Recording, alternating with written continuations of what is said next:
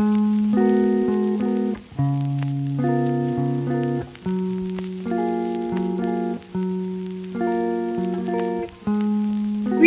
from the Mid Exodus Dimension. I am your host, Cristel Villamor, and this is the Archihab Podcast, Season 2. The new metamorphose phase, where we listen to the success stories of our fellow LaSalle architecture students, discover a new realm of knowledge, and learn from our guest experiences.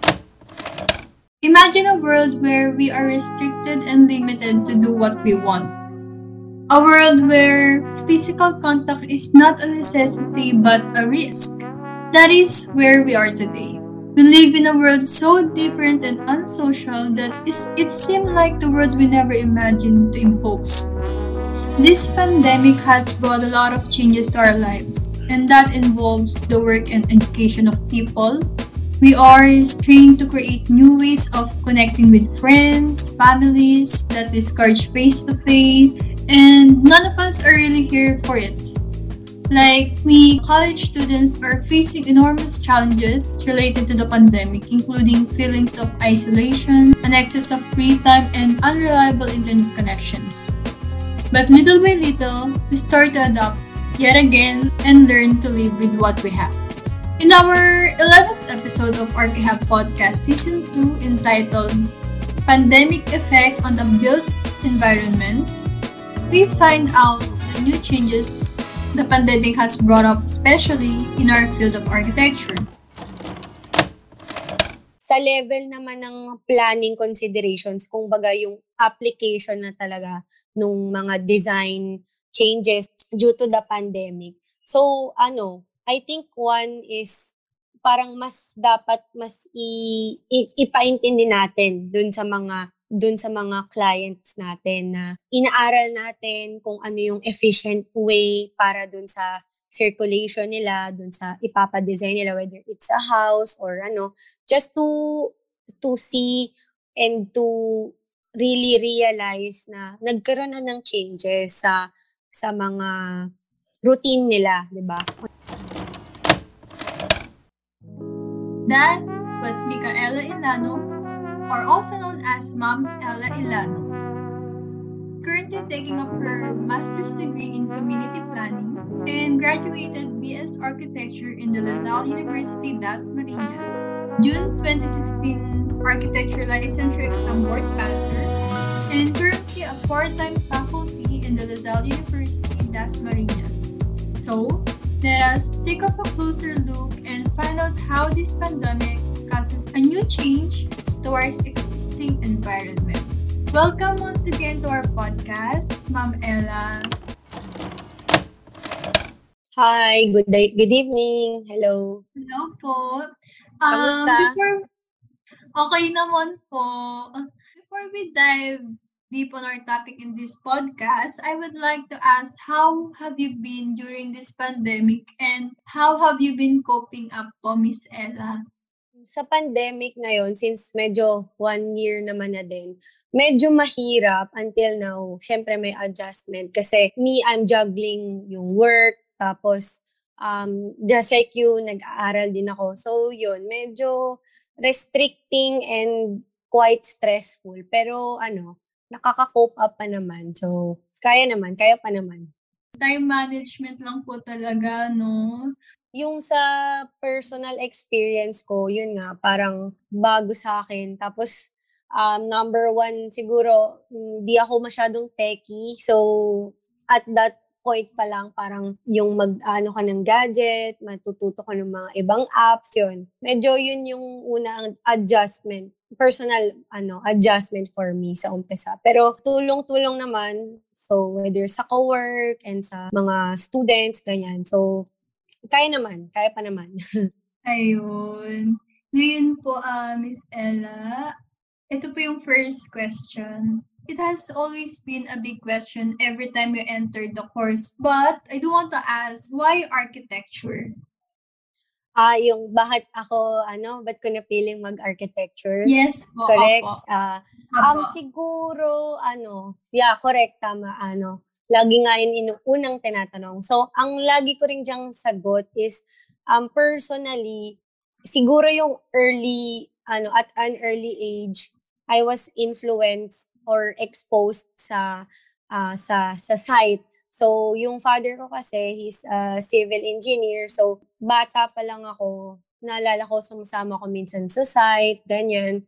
Pagka, let's say, summer vacation, walang bantay. So, I tag along sa mga project, ganyan. Tapos, um, later on, siguro, like, yung mas naiintindihan ko na yung yung field, yung differences of field.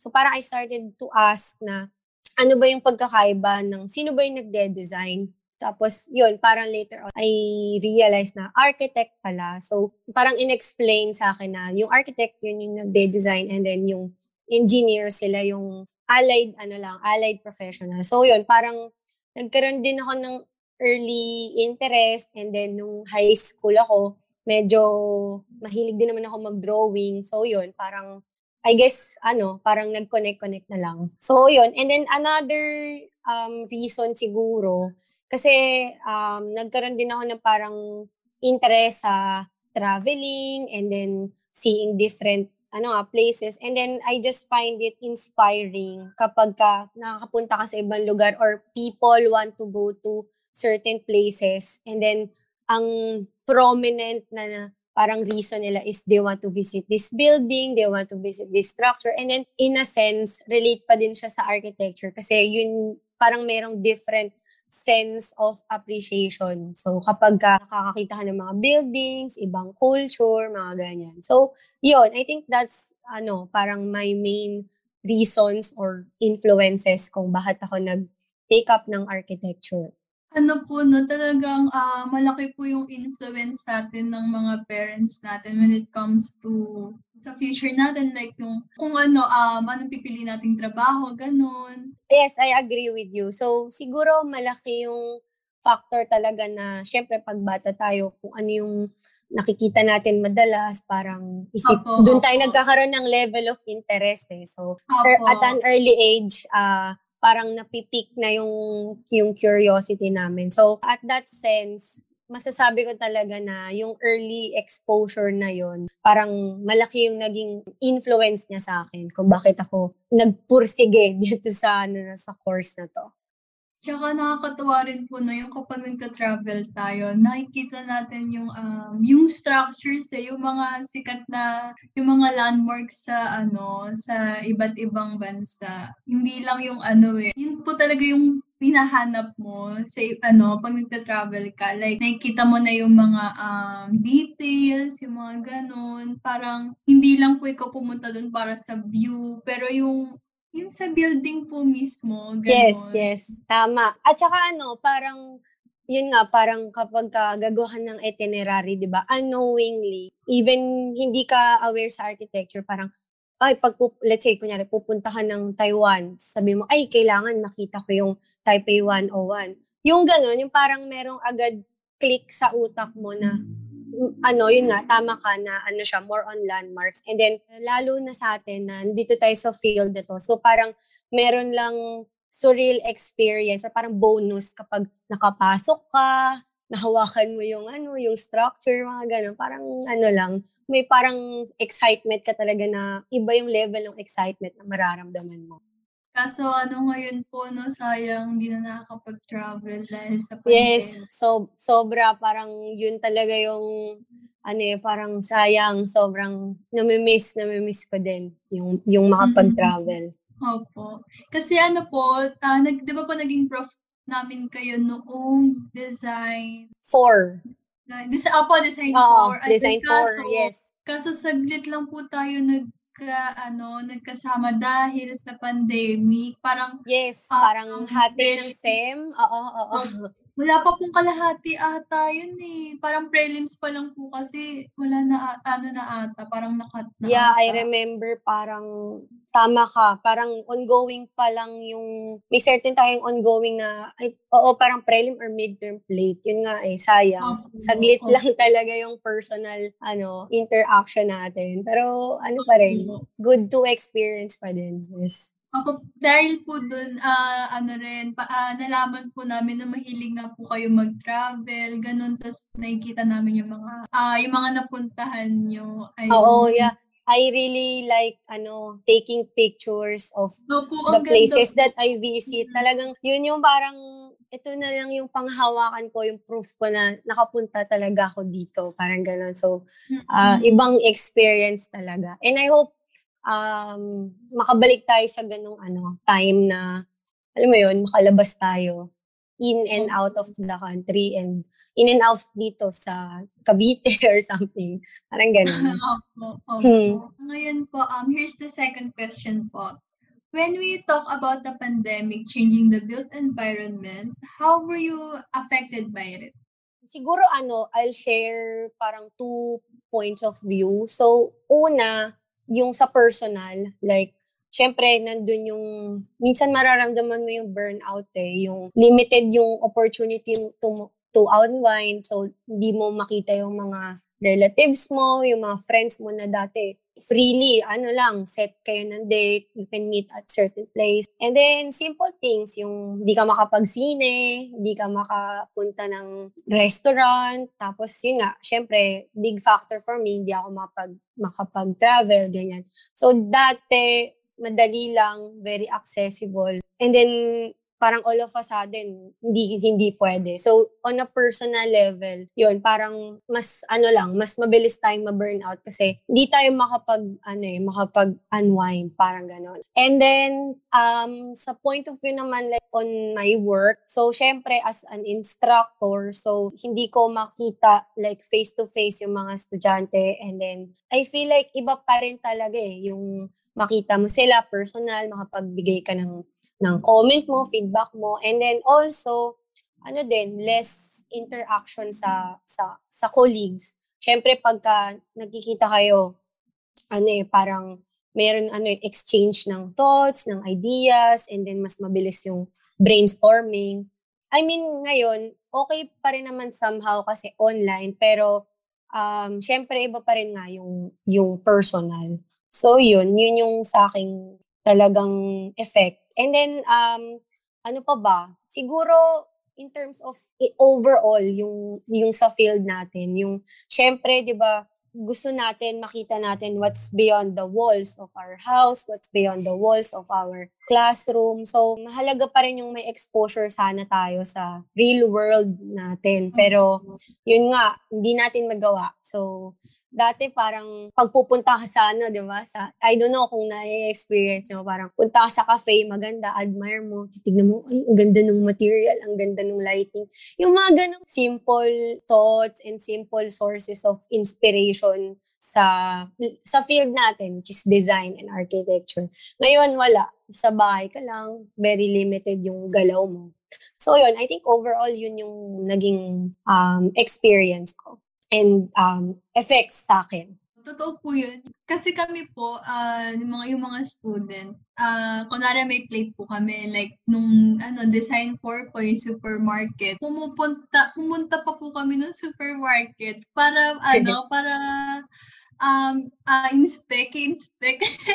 Ayun po, Oo. eh, ano, ang dami po namin nun. Ayun, yun po yung ah, nakakamiss rin sa face-to-face kasi nakakagala ka na, nakakatulong pa sa, ano, sa plates po, sa ACADS. Oh, correct, Ayun. correct. Tama ka Tsaka dyan. Kasi, po, ano, kasi ano eh, parang dati, ano, yun nga, ah, isang ano mo lang. Yung parang iba, di ba, pag first hand, nakikita mo, nararamdaman mo yung yung material, yung nakikita mo yung structure, doon iba, iba pa rin, no? Kahit sabihin mo may internet na ngayon. Tapos, ano, kahit na, kunwari, lagi ka nagpupunta sa supermarket, kahit na alam mo na yung, yung, ano, yung circulation doon, talagang, ano eh, mapapagala pa, po, pa rin po talaga eh. Para lang, ano yun, bonding na rin po, ganun. Aha. Tapos, eh, ngayon po kasi yung plate namin, um, Enchanted Kingdom. So, Ah, na-imagine ko, sayang, oh, no? Oo.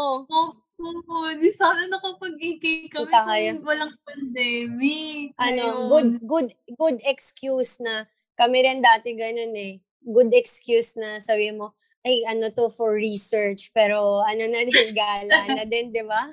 I remember ano, tama ka Pero- diyan. I remember nung high, college kami, meron kaming plate, I think design 5. Parang ang location niya Intramuros. So, so Mm. parang parang yung group naman yon so parang sabi namin, tara, ano, punta na rin tayo, ganyan, tignan natin yung ano, yung, yung area, yung parang hypothetical na site, tignan natin. Pero at the same time, nga, makagala ka na din. So, good experience. Nakakamiss. Ayun po, tsaka yung ano naman po, yung sa pag, uh, kasi ngayon po, di ba, parang yung mga estudyante nahihirapan mag-adjust. So, mm-hmm. parang, uh, san, uh, payo ko lang po sa mga students na hindi lang naman tayo yung nahihirapan, pati po yung mga professor. Kaya sana uh, lahat tayo uh, have patience lang kasi hindi lang ah, lahat tayo nag adjust lahat tayo nahihirapan sa situation. Yes, I agree with you. So whether it's about unwinding or yun nga research especially sa sa plate, yun yung mahirap. Kaya ano eh parang 'di ba before I always tell mga students kapag ka yun nga may plate na let's say hindi tayo familiar tulad ng supermarket although um alam natin siya in a way na ganito siya, ito yung mga spaces. Pero pag nakita mo siya first hand, pag talagang nakakita ka ng built example, ano eh, iba pa rin yung mata mo, like, ah, dito pala yung ano, no, no yung electrical, Apo. or parang, di ba, no, iba, iba pa rin. So, ngayon, yun, I, I still, ano pa rin naman, encourage na um, whether virtually, makapag, ano lang, tsaga-tsaga, makapag-research pa rin sila ng mga, ano, similar project nung, nung plate na yun. Just to have a reference. Next question naman po tayo is, Sige. as a professor, what were the changes you and your students had to make due to the pandemic? Okay, so um bukod dun sa naki dun sa nabanggit ko kanina which is ano yung technology and connectivity. So yun nga parang Ako. me personally and I think yung iba ring students so we have to be more familiar sa mga um, new learning platform and then extending yung openness natin and patience natin kasi parang dependent na tayo sa ano eh sa sa technology para alam mo yun, para makapag-communicate. Uh, And then, in line with doon, so, so parang just to, to share with you, so on a personal level ng adjustment, so people who know me, especially way back in college, hindi talaga ako ma, ano, ma-social media. Hindi ako active. And then, I remember, nagkaroon ako ng Facebook, parang fifth year na ako. Imagine, fifth year na ako ah uso-uso naman na talaga yon Pero parang ako na lang yung wala. Somehow, I find it weird pag mm. inaalala ko. Pero yun, tapos parang sa ngayon, kasi yun, parang nung time na yun, ano yun eh, kaya lang ako nag-create ng account kasi meron kaming professor na parang niloloko niya ako na, uy, ikaw na lang yung walang Facebook. Dahil dyan, kailangan mo gumawa and then create a group for everyone and then doon mag-share ng file. Parang ganun. So parang somehow parang joke-joke and at the same time, okay, sige, gawa na rin ako. So, ayun, parang what I'm trying to say is me personally na hindi masyadong into that. Ngayon, I really adjusted na kailangan online ako lagi sa sa school book, sa messenger. Kasi ano eh, kailangan pag may nag-chat na estudyante, gusto ko mabigyan ko sila agad ng feedback as if we are talking personally, kumbaga ng face-to-face. Pagka, ano, I really make time na mag-check ng mga messages, mag-feedback, and also, yun, yun yung, yun yung parang main, ano ko. And I guess, sa mga students din, so, um, kailangan online ka lagi, ganyan, para, ano ka, makakeep up ka dun sa mga information, di ba? medyo ano eh, medyo mahirap. And I feel like marami yung mga students na ano, uh, mahalaga sa kanila yung feedback, no? Am I, am I, ano, correct? Yung parang simpleng may question sila sa plate or hindi lang basang gegradean mo lang yung activity. Parang gusto nila malaman ano ba yung mali, ano ba yung pwedeng i-improve, parang feedback on at the same time. So, ayun, ayun yung mga nakita kong changes. And then sa students naman, I think yung number one naging adjustment nila is yung parang sarili lang nila yung napag, wala silang mapag-comparean. Parang di ba dati, I know some of you parang pagka may plate sa room, ikot ka sa mga, ano mo, di ba? Sa mga katabi mo. di ba? Titignan mo yung gawa nila. And then somehow it gives, it gives you a source of ano, parang healthy competition and comparison. Uy, siya, ano, may concept board siya. Tapos, ikaw, ano, bibili ka pa sa, sa square, di ba? Yung mga ganon. Parang, in a way, parang dati feeling mo ang small thing niya lang. Pero, ano eh, kasi napagdaanan ko rin yun na, na nandun ka sa classroom, tapos titignan mo yung gawa nila. Tapos, in yourself, parang mabuboost yung yung drive mo na, ay sige, gagawa na ako kasi ano eh, may, may nakikita ko yung gawa ng iba. So yun, yun yung mga nakita kong changes din and adjustment ng mga students. Ayan, ikaw, baka may experience ka din na ano, ganun, di ba? Ngayon naman po, nagtatanungan kami kung ano na progress kasi nga hindi na po namin nasisilip yung plate ng isa't isa. Talagang ano na, chat-chat na lang talaga, ganun okay, at least ano pa rin pala, good pa rin. And then ano, nakikita ko kasi syempre I have a few um friends sa, sa like sa social media na may mga estudyante. So minsan may mga nakikita ko na like meme or status na parang titignan mo na lang yung minay day nung kaklase mo kung ano no, kung ano na yung nagawa niya. Kasi dati sisilipin mo oh, na sa kabilang table eh.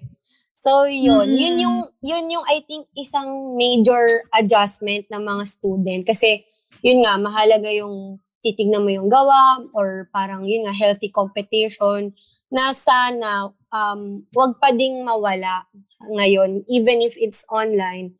Tama naman yung ano nyo, yung yung yung ginagawa nyo din na you still try to communicate with your with your classmates not just not really to compare but ano, parang dra- mag magtumaas yung ano mo, 'di ba? Yung drive mo na gawin yung plate, tapusin mo yung mga um, ano, school activities, 'yon.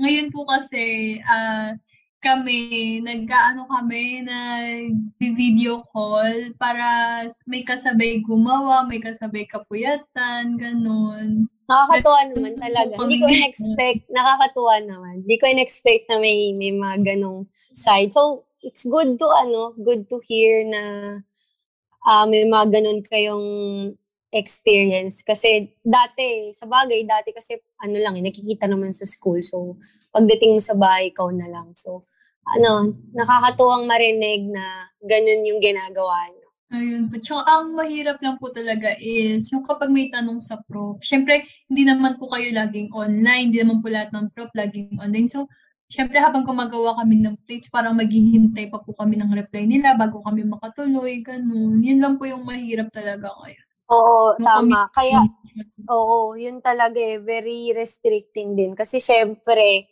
ano eh, parang dati, gusto, pagka sa classroom kayo, outright, kapag ka may tanong ka, may, may gusto kang i-clear, 'di ba? Lapit pa, mm-hmm. lapit ka lang dun sa prof. Ngayon, magcha-chat ka pa and then titignan mo nga kung ano, kung online or ano, mag-aantay ka pa at least a few hours or even a day just to get the the reply. So yun, medyo challenging talaga. Ayun po. Um, next question naman po is, what are the differences and things to consider in terms of design changes due to the pandemic? Okay, so ay, good question to and very timely. So, last ano lang ata, this was our recent module sa ano eh, sa design to lecture. Mm-hmm. So, um, ang nabanggit ko dito, I think one major change in terms of design is, um, ano ah, try, ifo-focus ko muna sa, sa residential planning. So, siguro yung number one is yung yung sa flexibility ng spaces. So, ano kasi tayo eh, parang dahil sa mga recent societal changes before the pandemic, ah, hindi na tayo designed na magstay lang sa isang lugar 24 hours a day. So, di ba dati parang may sense of line between, okay, papasok ako, so I'll go to, pumunta ako ng campus. And then, uwi ako, I'll relax or I'll do whatever it is I need to do.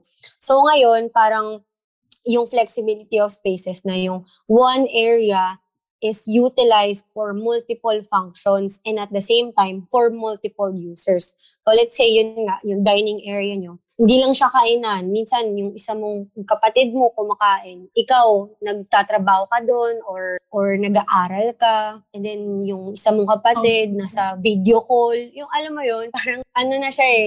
Yun nga, parang mahalaga yung flexibility and parang yung enough yung, yung space. So yun, I think that's one of our major ano changes in the design. So I think in that sense, we need to effectively plan to accommodate these needs. So with the aid of understanding design, so we can designate areas for certain functions. So um, whether may physical na division, let's say may wall or other partition, or wala man, so dun pumapasok yung architecture. So you can separate the functionality of the areas of the space. So let's say the way you arrange the furniture, yung mga ganun. So ano pa rin siya eh, architecture pa din siya, di ba? So, mm-hmm. I think yun yung one, ano, one talagang major change, um, especially on a residential level. And then, going beyond that, so let's say yung mga commercial establishments, um, one major consideration, syempre, ang ating ina, ina-observe na social distancing. So, uh, in that sense, nakikita natin na nagkakaroon na ng changes the way we plan out mga lobbies, waiting areas, and even configuration of workstations, di ba? May mga harang na, ganyan. So, on that note, we need to work with allied professionals para sa overall effectivity ng design. Mahalaga yung collaboration among other fields. So, lalo na ngayon, nga may pandemic, So sa design, mahalaga yung indoor air quality. So we need to really study and plan out yung HVAC. So hindi lang bas dati aircon lang, okay na, katalo na. Ngayon, yung exhaust, yung circulation ng, ng hangin sa loob, especially for for offices, ano eh, talagang we really take into consideration and hindi na siya basta-basta lang. Kasi nga, ano na eh, parang health na ng lahat ng lahat ng users yung yung inline. So, yeah, on that aspect, those are I think the major design changes and the considerations that we need to acknowledge and apply due to the pandemic. Opo, like yung ano, yung plate po namin ngayon, yung uh, Enchanted Kingdom Amusement Park. So, mm-hmm. uh, based on our research po, parang uh, kino-consider na nga po yung, uh, yung katulad na ito, yung pandemic, ganon. Kunwari, yung para po sa operation. Kunwari, pag mm-hmm. walang pand... Uh, ang sabi po kasi dun, parang circulation, yung percent ng circulation, parang mag increase siya ng 100%. So, parang Ayun po, ah, may mga design, ah, tawag dito, may mga po ngayon na kino-consider nga po yung ano, yung pandemic. 100% po yun. Basta parang, yun nga po, kino-consider na po yung ano, yung sa circulation, yun nga po yung sa air. Um, mm-hmm. Ang dami na po eh, ayun. Yeah.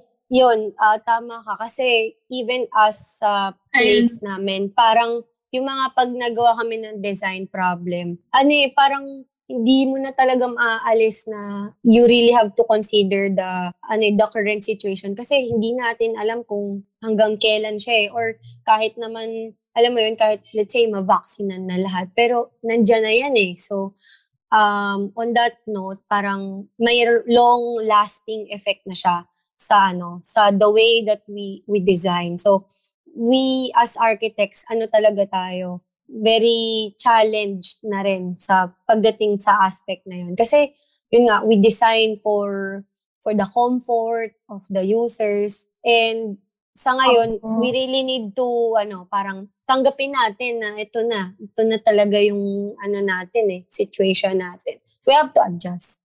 Opo, yung ano po talaga, no, yung flexibility of spaces, like yung mga ganun po. Parang uh, magiging, uh, para may ano, may iba pa pong purpose in space na yon Katulad mm-hmm. na yun, di ba? Yung, ayun nga po, yung, ang dami ng ginagawang uh, structure na na tina-transform as evacuation center, ay evacuation center, parang um, Di ba, ngayon quarantine, na po, kulang na yung... Oo, pang-quarantine. Opo, ayun, quarantine facilities. Ayun.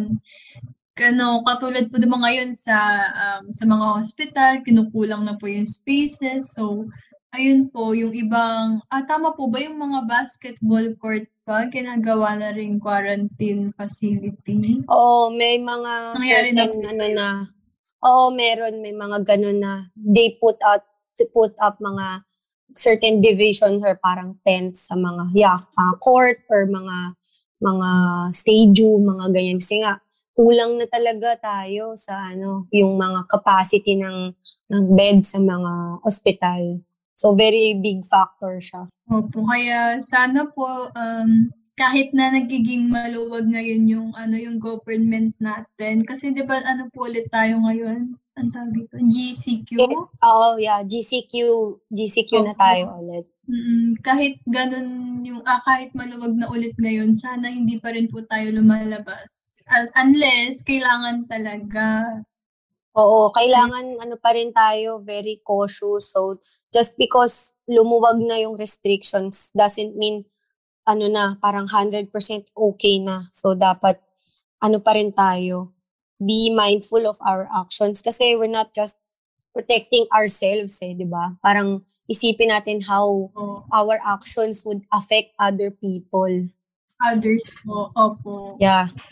Ayun. ah next, next question po is, in terms of the environment we have today, in your opinion, how will it change based on the pandemic and after the pandemic? Um, would it create a big impact on urban planning? So yeah, um, I think, uh, syempre, magkakaroon ng maraming uh, changes. So I think number one is sa mga, dun sa ano, like una muna, yung na-experience natin. So I think number one is um, nagkaroon yung mga tao ng deeper sense of understanding sa need for the balance between urban growth and protection ng natural environment natin. So hand in hand yung dalawa na yun eh, yung built environment, yung natural environment. And then as architects, meron tayong contribution doon sa dalawang field na yun, whether they're positive contributions or negative impacts. Kasi nga, construction industry and all. So, meron tayong ano doon eh, contribution doon. So, I think ang mga magiging big impacts niya sa urban planning. So, I think number one, um, magkakaroon ng more transformative actions. Let's say, magkakaroon na ng consideration to more safer streets, to emphasize the uh, need for walkability and then I guess it would be better if meron talagang bike lanes na slowly, ano, di ba, nakikita naman natin on some um, major cities, they try to to implement these changes already. Pero long term, I think yung mga urban planners natin and developers, ano to, kailangan tong i-consider, di ba? Um, in relation to this, di ba, na, nung nakita natin, nung nagkaroon ng strict lockdown, even if meron kang sasakyan and all, very restricting and then wala pang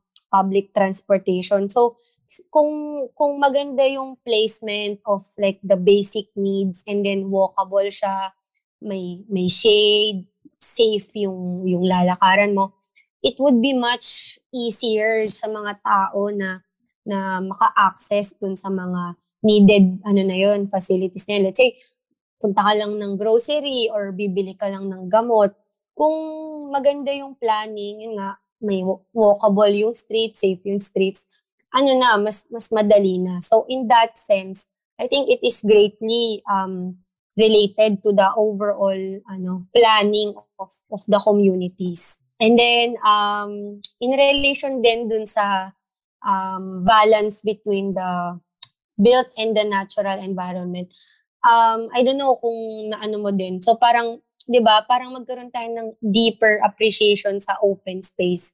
So, yung simpleng may backyard ka, ma- maka, makalanghap ka ng, ng ano, ng fresh air. So yun, parang on that sense, involved na rin yung, yung planning. So ano, siguro just to share, so number one struggle I think for for for most architects is kapag ka nakaka-meet kayo ng client na magpapa-design bahay or like an establishment, ano eh, parang allergic sila dun sa, ano, sa setback, yung yard. Parang gusto nila, ano, firewall, ganyan, para daw sulit yung, yung lote, yung binili nilang space.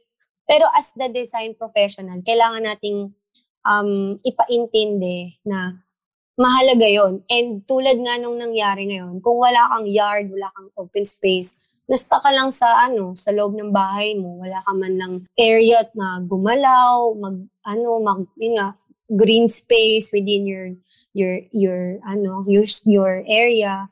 So yun, I think dapat ano, ma-embed na yun talaga sa atin na we need to understand na mahalaga yung idea of setbacks. And then I think ito pa, last na siguro na uh, big impact on on the urban planning level. So, I think it would be better or parang magiging way na ng, parang, ano ba tawag doon? Parang magiging vision na siguro yung decentralization of major areas for work and other nece- necessary services. So, di ba, on a larger scale of planning, um, because of what we experience now, hindi na effective yung nakita natin na major industries. Let's say, lahat nasa Manila lang.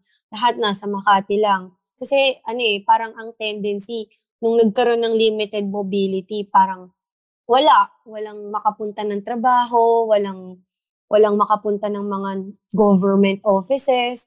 So, I think with that, mas okay kung mas spread out yung planning and location ng mga ganito para hindi nagpupul sa certain cities lang, certain areas lang yung mga um, yung mga tao. So ayun, I think yun yung tatlong um, major effects after the pandemic. So yun, yung transformative action sa mga roads, sa mga streets, and then yung appreciation for open spaces and the decentralization of major areas. Okay, so next question naman po is, what are the precautions and design considerations uh, architects do today when planning and do on a day-to-day work basis?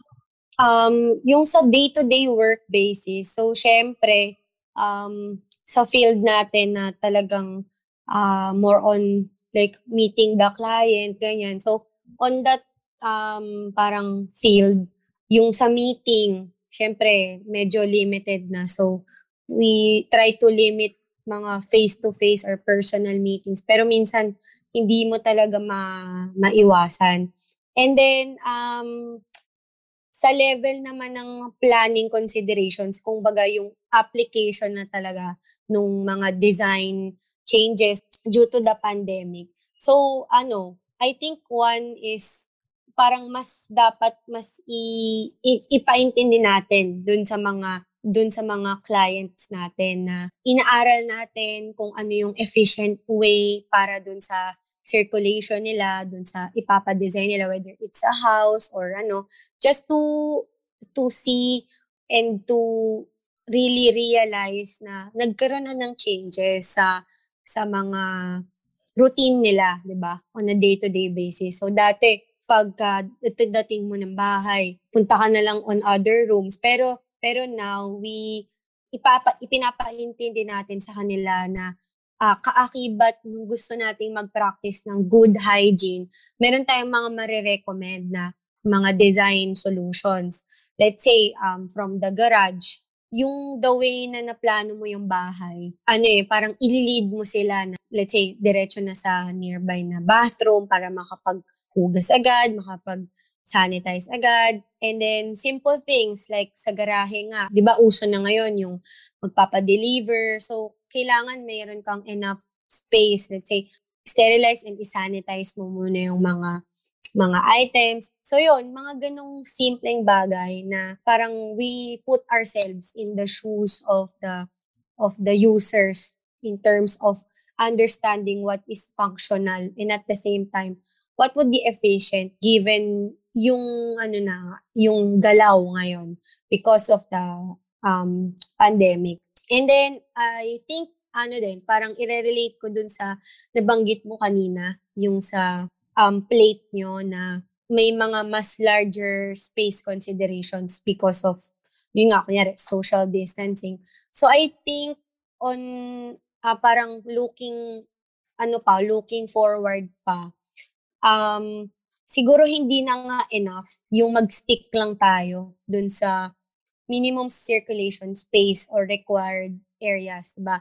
Kapag ka nagsi-space programming tayo, yung rational natin, nire-relate natin, let's say, sa existing laws or sa mga standard. So, okay pa rin yun in a sense kasi yun yung standards natin. Pero, because of the the pandemic, yung social distancing, us in ourselves, as the professionals, as the designers, meron tayong conscious effort to give or beyond, design beyond the minimum area para mas maaluan dun sa sa user. So yun, I think long term, yun yung pwede nating makita na maging effect. So maybe magkaroon mga changes nga sa design standard, mag-release ng mga bagong guidelines. So yun, yun yung mga nakitingin kong magiging effects niya and adjustments. Ay nga po 'no. So, malaki po talaga yung, ah, contribution ng, ah, na nagagawa ng mga architect, lalo na yung sa urban planning nga po and sa house natin. So, kailangan magtiwala talaga tayo sa mga architect, ano, kapag nagpapagawa tayo. Ayun nga, sabi nga po nila 'di ba, sa arkitekto sigurado.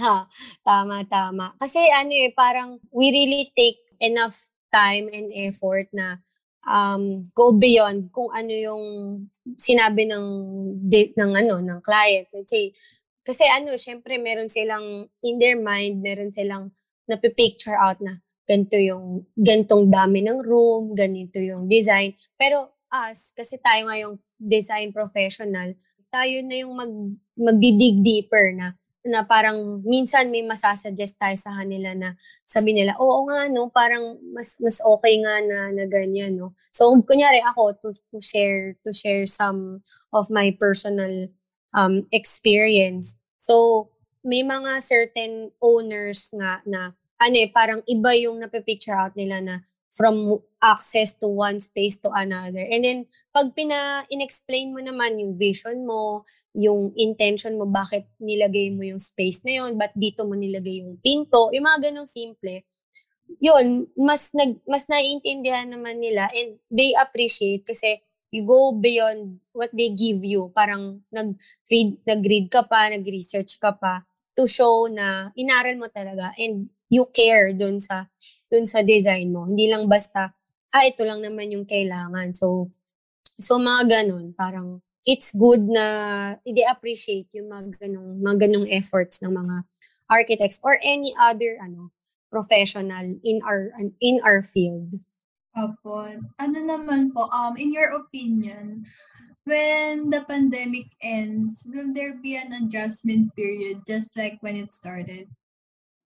Um, yes, I think magiging malaki talaga yung ano, yung magiging adjustments natin, especially kapag yung mga ano na large scale na mga mga structures, yung mga places of assembly and all. Kasi ngayon, kung ano yung size niya as is, parang kinokontrol lang nila yung yung capacity, 'di ba? Pero siguro moving forward, yung design itself, yun na yung mag adjust sa tao. Unlike ngayon, may structure na, yung tao yung mag adjust But, yung sa mga ide-design pa lang, yung design itself, yun yung mag adjust based on the new normal. So, yun, yun yung tingin kong adjustment. And yun nga, yung, yung nabanggit ko kanina na we can expect na magkakaroon na siguro ng mga changes sa mga um, design and space sizing, standard. So, kung dati, may certain area for allotted for circulation space. So ngayon, mas lumaki na yon. So eh, yun nga, nabanggit mo kanina, um, like double or basta beyond nung normal na kinasanayan natin na, na allotted. So simple, kahit mga waiting area, ganyan, parang may conscious effort na tayo to to change the the way that we we design. Uh, next question naman po is, what advice would you give out to students who pursue architecture and want to create spaces that involve redesigning for the pandemic? Okay, so um, in relation to um, yun nga, yung those who really want to create spaces that involves designing for the pandemic. So, ano, try to really read up on what's happening today. So, uh, kailangan aware tayo. Mag-keep up tayo sa mga information, trends, mga ganyan. Yun yung mahalaga. Kasi every time talaga na may mga ganito nangyayari, we expect changes when it comes to um, designs and other other aspects. So, really, ano, magbasa, makinig, be aware. So, yun yung, yun yung talaga. And yun nga, always put yourselves on the shoes of the expected user. So, hindi lang, ano, more on ganda lang yung, yung titignan natin or yung ipepresent natin. So, yun yun. And then, in general, siguro, um, advice, pieces of advice for students who pursue, want to pursue architecture. So, ano, uh, siguro I'll just give uh, or share like two pieces of advice. So, number one is work hard. So, yung course natin, di ba, um, or any other course, hindi naman siya talaga madali. So, challenging siya kasi yung mga ginagawa natin is both technical and at the same time creative. So, kailangan hanapan natin ng balance na we take, yun nga, we take time to research, intindihin natin yung context ng design problem, and then leading to our conceptualization. So, yun, mahalaga yung laman kung paano natin inintindi. Hindi lang basta presentation. So, di ba nga, meron tayong running, ano na, hindi lang tayo drawing-drawing lang.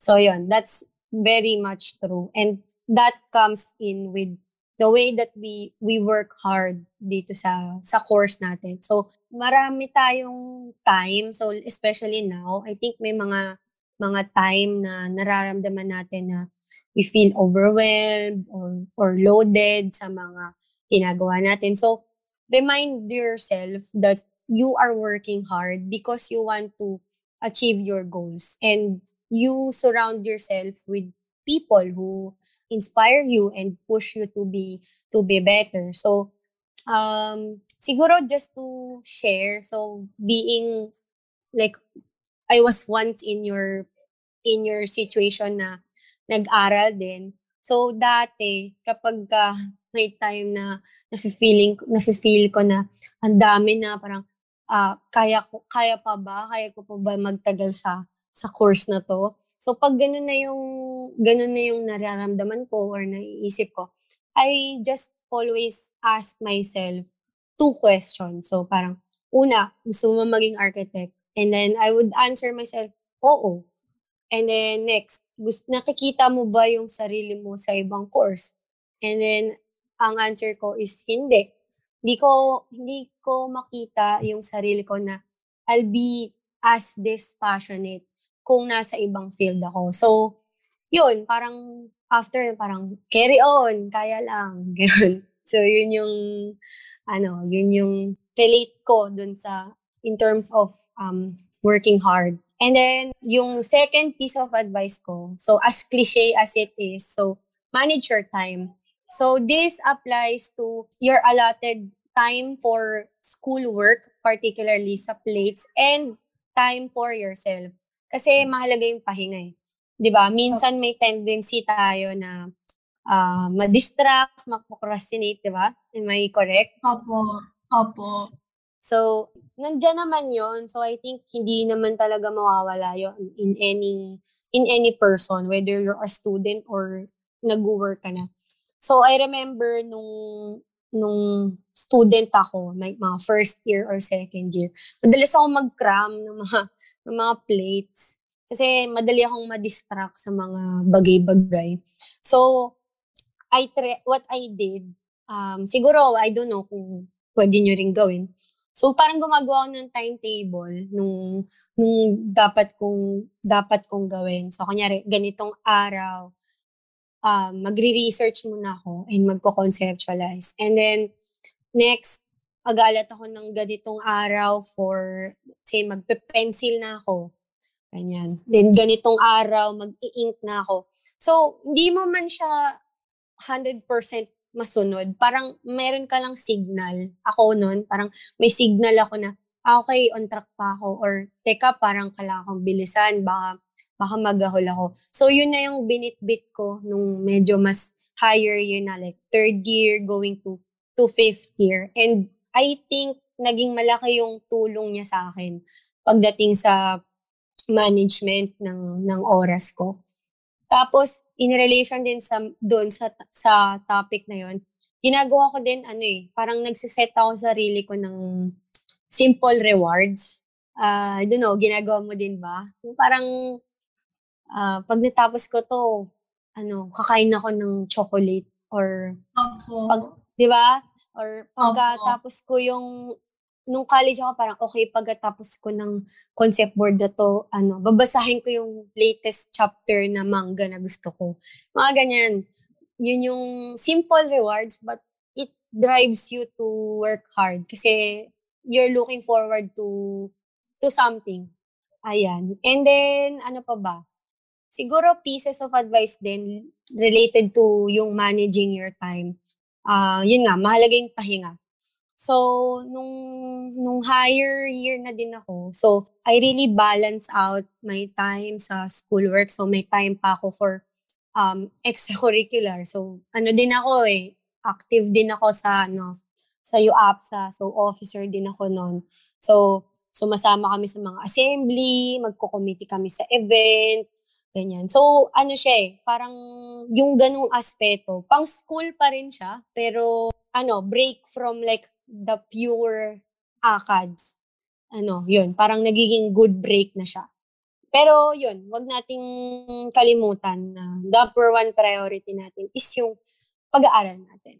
Opo, thank you po Miss Ella. And share ko lang din po yun sa from our arcade channel. Sabi po doon, success is the sum of small efforts repeated day in and day out. So, okay lang po kahit hindi mo matapos agad ngayon yung ano, yung hindi hindi ganun karami yung magawa mo ngayon, ganun. Parang at least gumagawa ka pa rin, tumutuloy ka pa rin um, kahit nahihirapan ka.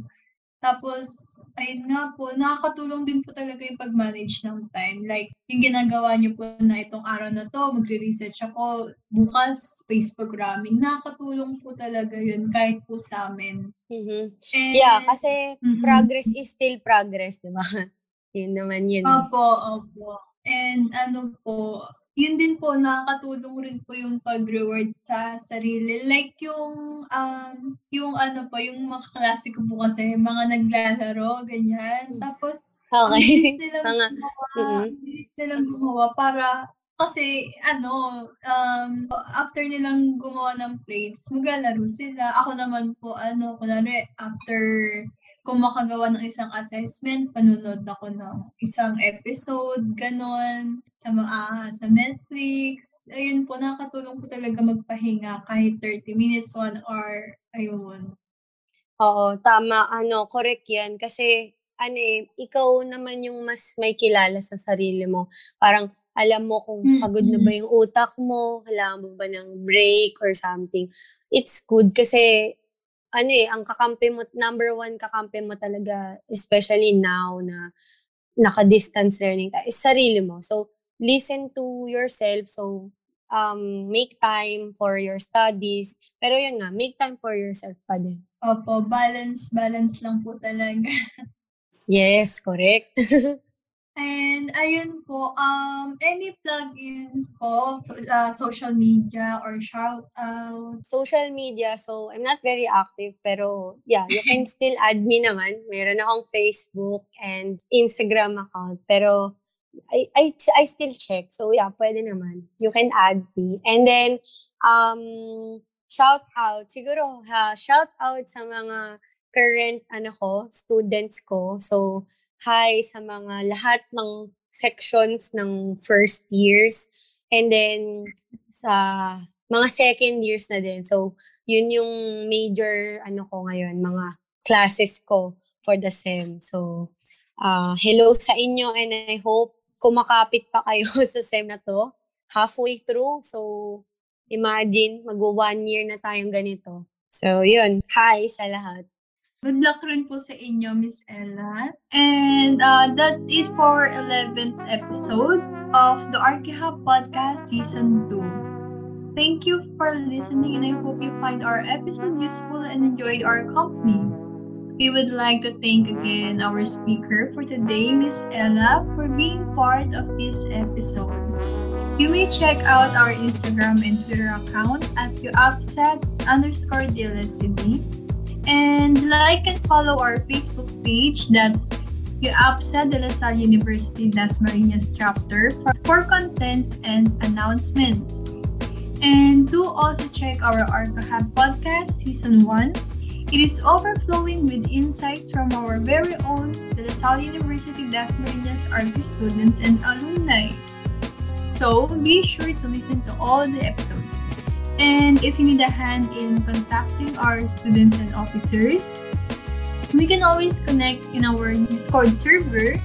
That is UAPSA DLSUD Study and Chill server, where you can find the link in our Facebook page. Once again, thank you, Miss Ella, for bringing out the best of this podcast. Thank you and congrats to ano to you UAPSA for still putting up events for for the arcade. So, congrats sa inyo. Thank you po. And um, we'd like to thank our chapter partners, Mommy's Dessert, M Finis PH, Art Carbon, Project Workshop, Pintrick Printing Services, We the Youth, Wasteless PH, Etodesu, and D plus C Architectural and Engineering Staff. Again, this is Archihub Podcast Season 2. I'm your host, Christelle Villamore. See you in the next dimension.